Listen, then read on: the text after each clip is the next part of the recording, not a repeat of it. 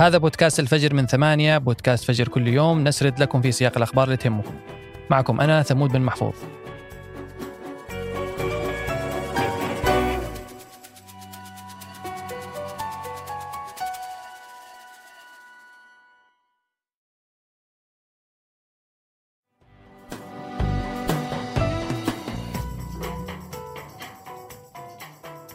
قبل أكثر من 35 سنة وتحديدا في 1985 سجل الأمير سلطان بن سلمان نفسه كأول رائد فضاء عربي ومسلم بعد مشاركته في رحلة لاستكشاف الفضاء مع المكوك الفضائي الأمريكي ديسكفري واللي كان جزء من بعثة الفضاء الأمريكية STS ديسكفري وفي نفس هذه السنة أطلقت السعودية عربسات بي 1 وهو أول قمر صناعي عربي يخدم الاتصالات الفضائية والبث المباشر في العالم العربي. هذه الخطوات كانت بداية انطلاق السعودية في قطاع أبحاث الفضاء. لكن في العقود الأخيرة اتخذت السعودية خطوات ثانية أكبر من بينها تأسيس مدينة الملك عبد العزيز للعلوم والتقنية وتأسيس الهيئة السعودية للفضاء في 2018 واللي هدفها تنظيم وتطوير صناعة الفضاء وتعزيز البحث العلمي والتطبيقات الصناعية في مجال الفضاء والتكنولوجيا الفضائية. وبعد مرور أكثر من 35 سنة من صعود الأمير سلطان للفضاء سجلت السعودية أمس الأحد لحظة مهمة. مع إطلاق صاروخ فالكون 9 اللي على متنه ريانة برناوي أول رائدة فضاء سعودية وعربية ومسلمة. وعلي القرني أول رائد فضاء سعودي يدخل محطة الفضاء الدولية ISS. الصاروخ انطلق من مركز كندي للفضاء في ولاية فلوريدا بتنظيم من شركة أكسيوم سبيس الأمريكية.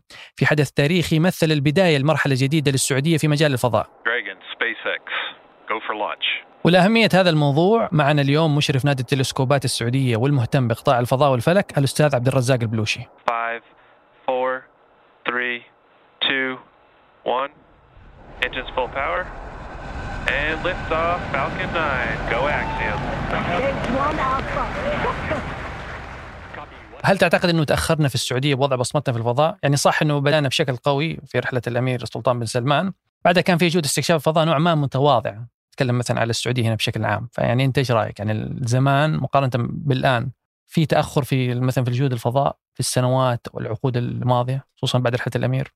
آه، بالنسبة لي يعني غير ممكن غير المطلع أو غير القريب من هذا المجال. لعله للوهلة الأولى يلحظ بأنه يعني أو ممكن يعطيها تسمية تأخر وإن كنت أنا ما أسميها تأخر.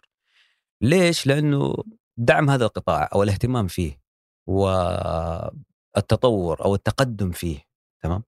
لابد تكون لك دوافع. المنظومات أو مجال مجال علوم الفضاء بدأ مبكر مثلا في الاتحاد السوفيتي في أمريكا. هذه دول كانت مستقرة ودول كانت يعني عندها متقدمة نسبيا في كثير من المجالات. في إنت إحنا بنتكلم عن فترة الستينات. في حين إنه مثلا مجتمعاتنا العربية كانت للتو تنهض. طب حلو بس أنا يعني هم كانوا هنا على فكرة على أساس إنه الرحلة اللي سواها الأمير آه، كانت في 1985 نعم. فبعد 85 برضه يعني أنت تشوفها نفس الشيء إنه يعني إنه كان في تركيز على الموضوع أو يعني الناس حيقول لك إيش معنى إيش معنى ذحين أو ليه الآن؟ فجأة فجأة التفتنا الفضاء من 85 نحن عندنا رواد فضاء أطلقناهم بس بعدها؟ لا أنا ما أعتبر إنه لا أتوقع بأنه تأخرنا الرحلة الثانية تأخرت. كثيرا بمعنى الكلمة إنما الآن وقتها المناسب رحلة الأمير سلطان بن سلمان كان لها دوافعها وكانت هامة جدا ليس فقط على أنه يعني تسجل المملكة العربية السعودية اسمها كدولة ترسل رواد إلى الفضاء إنما مهم الأمير سلطان بن سلمان في مهمته طبعا قام بإطلاق قمر الصناعي عربسات اللي فتح الآفاق للدول العربية. وهناك كانت مشاريع أخرى على الأرض تستدعي الاهتمام وأنها تكون ضمن الأولويات. من أهمها كانت قطاعات الصحة، النقل، البناء، البيئة، كل هذه الأمور تعتبر من الأولويات. فكان فيها عليها اهتمام كبير، ولعله الغير مطلع ما يعرف بانه السعودية ترى ما بدأت اهتمامها أو أو, التفتت لقطاع الفضاء لما نشأت هيئة الفضاء السعودية أو لما قررت ترسل اثنين من رواد الفضاء. السعودية مهتمة من وقت مبكر ترى بمجرد عودة الأمير سلطان بن سلمان كان هناك تصريح للملك فهد أنا لا يزال يحضرني. كلام ينم بأن القيادة هنا أدركت من وقت مبكر أهمية قطاع الفضاء. والسعودية ترى يعني من وقت مبكر أيضا لها أقمار صناعية. السعودية أكثر دولة عربية تمتلك أقمار صناعية عاملة وليست أقمار صناعية خارج خدمة وإن كان الإعلام أو ظهور مثل هذه المشاريع أو إشهارها ممكن ما أخذ حقه. ولكن لم يعني تغفل المملكة العربية السعودية في يوم من الأيام من بعد رحلة الأمير سلطان بن سلمان عن أهمية هذا القطاع. أنا بالنسبة لي كفرد عادي لما أعيش مثل هذه اللحظة وارتياد آه، اثنين من أبناء وطني للفضاء وفي نفس الوقت أنا أعرف بأنه هذا مجال عادة آه، ما يتنافس فيه إلا دول كبرى ومتقدمة فهذا يدعوني للفخر اولا. الآن ال- ب- بالنسبة لرحله الفضاء أو رحلة الفضاء العلمية السعودية تم اختيار ريان برناوي لأنه في البرنامج الرحلة هذه برنامج رحلة الفضاء العلمية السعودية توجد تجارب طبية وهذه التجارب الطبية معظمها مختبرية تختص بأشياء دقيقة جدا زي الخلايا الجذعية. فخلاص إحنا مثلا عرفوا هم إيش المشاريع اللي مطلوب إجراء تجارب عليها. الآن سوف يكون هناك مثلا آه، إعلان عن آه، رواد فضاء محتاجين رواد فضاء.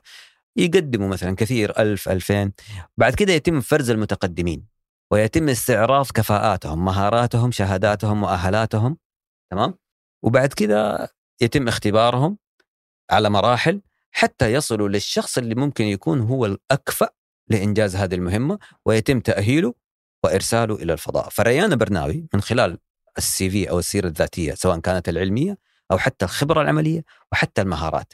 تقريبا بطبيعة التجارب اللي تم اختيارها لتنفذ في محطة الفضاء هي تعتبر يعني إن شاء الله أنها يعني كفؤ أن تنجز هذه المهام. علي القرني. بالنسبة لعلي القرني أول شيء طيار مقاتل. وهذه صفة لحالها توفر عليك أنت كهيئة فضاء توفر عليك زمن وتوفر عليك ممكن مجهود عمليات تدريب وتأهيل. تأهيل رواد الفضاء زمان ترى كان ياخذ وقت يعني في فترة أتوقع كانت تاخذ سنتين تدريبات عشان يصير رائد فضاء. طبعا علي القرني برفقة ريان الاثنين راح يعني يقوموا بإجراء بعض التجارب العلمية التفاعلية مع الطلاب من خلال اتصال من محطة الفضاء الدولية وهذا الأمر آه، تم التنسيق فيه مع عدد من المدارس تقريبا أكثر من 2000 طالب وسوف يكون هناك بث وتواصل مباشر لرواد الفضاء مع هؤلاء الطلاب. حنتابع إن شاء الله نشوف الفعاليات حقتهم.